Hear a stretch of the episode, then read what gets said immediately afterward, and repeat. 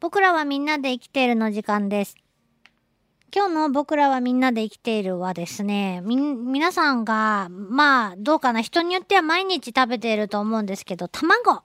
卵がね、どうやってできんのかっていう話をちょっと張り切って紹介しようかなと思うんですよ。卵の作りについては前ね、えー、紹介したことがあるような気もするんですけど、私、あの、高校の生物だったと思うんですけど、卵についているあの、納豆に入れたりするときに、いつも気になっていた白い紐。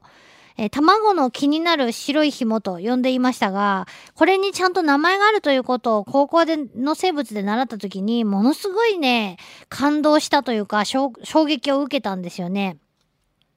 卵にピロピロって黄身にね、ピロピロってついてる白い紐はカラザと呼ばれていて、卵の黄身があ卵の中心に位置するように支えている紐なんですね。ちゃんと意味があるよということなんです。で、その卵の黄身を、卵を茹でた時に、こう半分に切ったら、黄身の真ん中に、あれ茹でたはずなのに真ん中が火が通ってなかったなと、一番真ん中だけポツンと点になってちょっと固まってないようなとこがあったりする。あそこはラテブラと呼ばれるよという話もしました。えー、だいぶ前にしたのでもう覚えてなくても大丈夫ですけど、あそこはもともと固まりにくい場所だっていう話をね、したことがあるかなと思うんですけど、そうやって実は卵って、私、どうかな？卵は、あた、卵は、あ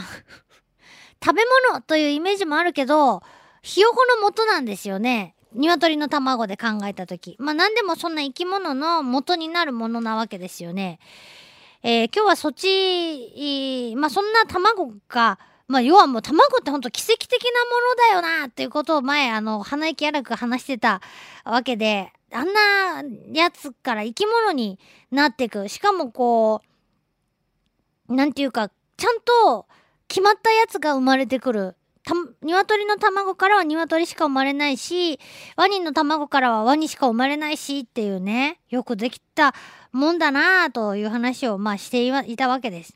で、卵はどうやってできていくのかっていう過程は生物とかでは習わなかったんですけど、えー、もともとどこで卵の元が生まれるかっていうと、これはもうメスの体の中なわけですね。メスの鶏の、今日は鶏の卵の話です。えー、メスの鶏の卵巣の中に1ミリメ、1 ミリメートルの、えー、黄身の元、卵黄の元になる卵胞と呼ばれる、卵の細胞の、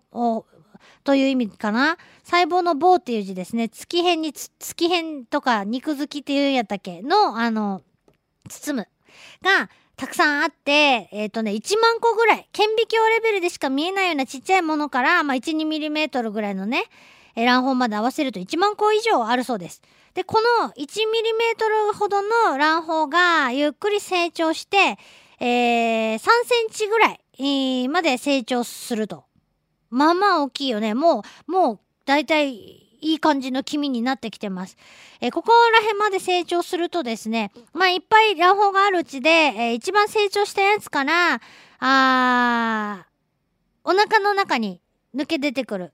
一番最初に大きくなった卵胞が次のステージに進むんですね。いつまでもそこにいたらみんなでぎゅうぎゅうになっちゃいますからね。これが、えー、いわゆる排卵です。で、排卵された卵は、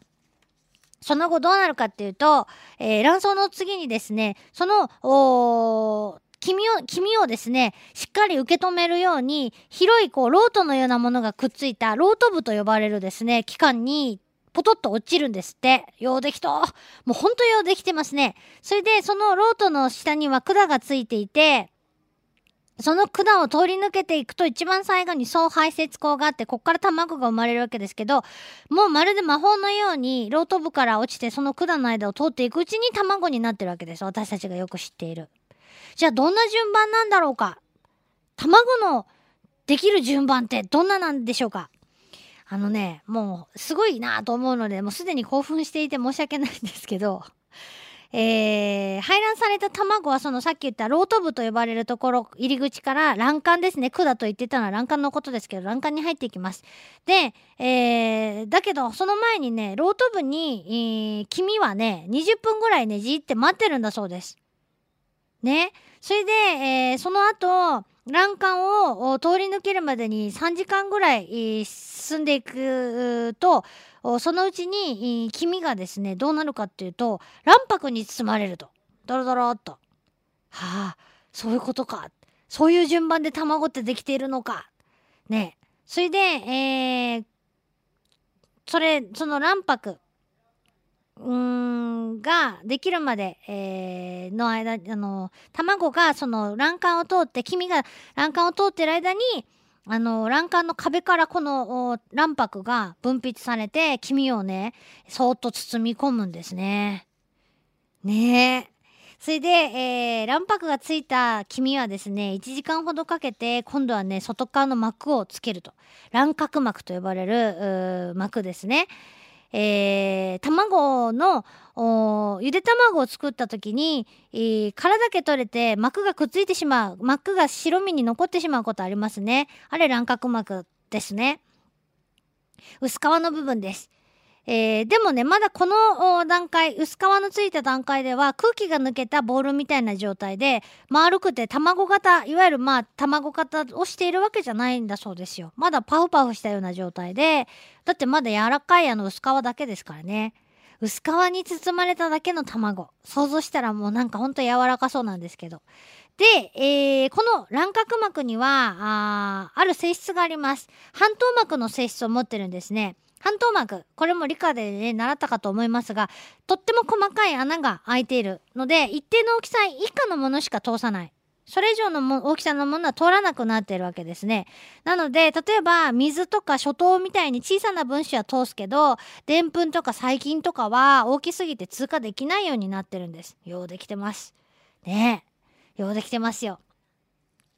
で、えっ、ー、と、この卵殻膜にもう黄身と卵白が包まれてるわけですけど、卵殻膜を通して入ってきたあ卵管の水分などが、えー、水溶卵白になる。白身が2つに分かれてるの皆さんご存知だと思いますけど、黄身のそばにもっこりね、あの、すごい弾力のある白身があって、その周りをサラサラしたあの白身が包んでますよね。最初に黄身につくのが濃厚卵白。そして、えー、卵管、卵角膜ができてから、外から水分が入ってきてできるのが水溶卵白って言って、この2種類の卵白がここで揃うということなんです。で、これで、えー、卵殻膜の中に、えー、しっかり水分が補給されて、初めて卵の形になると。卵、卵型になるということなんですね。でもまだこの時点では殻はついてません。えー、最後に、えー、なんと20時間ほどかけて、そりゃそうよね。あんな卵の殻がちょろちょろっとできるわけないんですよ。20時間ぐらいかかって、外側の殻ができてくると。よくあんなに綺麗な形でできるよなって思いますよね。すごいな。で、まあ、主に炭酸カルシウムという物質が、あの、角膜の上に沈着していくということなんですけど、えー、卵殻膜はさっき言ったような半透膜のですね、性質を持っていましたが、あこのですね、外側の殻もですね、ただの硬い殻っちゅうわけじゃなくって、これもやっぱり表面に1万個以上の小さな穴が開いていて、え外側の酸素と内部でできた二酸化炭素のガス交換をきっちりやってくれてるわけです。卵がちゃんと呼吸できるようになってるんですね。ね。だって卵をこう、お湯につけるとポコポコポコって泡が出てきますよね。えー、これ皆さん経験上ご存知かなと思います。いやー、こうやって卵はね、鶏の中の中で、えー、できてくるんですね。ありがたくいただかないといけないなと思いますけどもね。でね、卵の生卵をパカッとこうお椀なんかに割ったりすると、黄身が、あただの黄色じゃなくって、真ん中に白い、あの、表面にですよ、黄身の表面に白いポッチがあるの。丸いちっちゃいポチがあるのに気づくと思うんですけどそこがね一番ね卵の大事なとこなんですね。ただの白いポチに見えますけど。あれ何かっていうとあそこがですねひよこになるとこなんですね。肺と呼ばれるところです。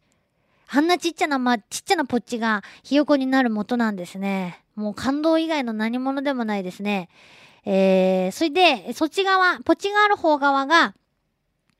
実はその卵の黄身ってえー、そうやってお椀に割ってみると本当わかるけど、必ずその白いポッチが上に来るんですよ。白いポッチと目が合うようになっている。なんでかっていうと、実は卵の黄身って普通に黄身なふりをしていますが、ちょっと表現がね、変かもしれませんけど、そのポッチがある方が軽くて、反対側が重くなってるっていう、そういう構造をしてるんだそうです。なので、必ずひよこになる側が上を向くようにできてるんだそうです。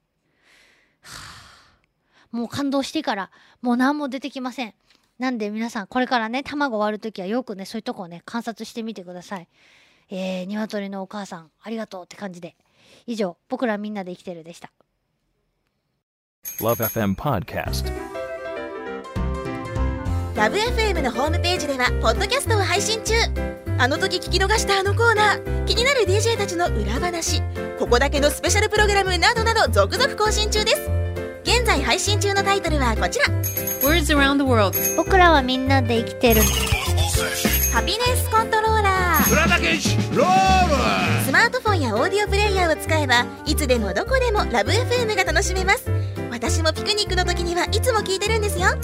LoveFM Podcast ちなみに私はハピネスコントローラーを担当してます。聞いてね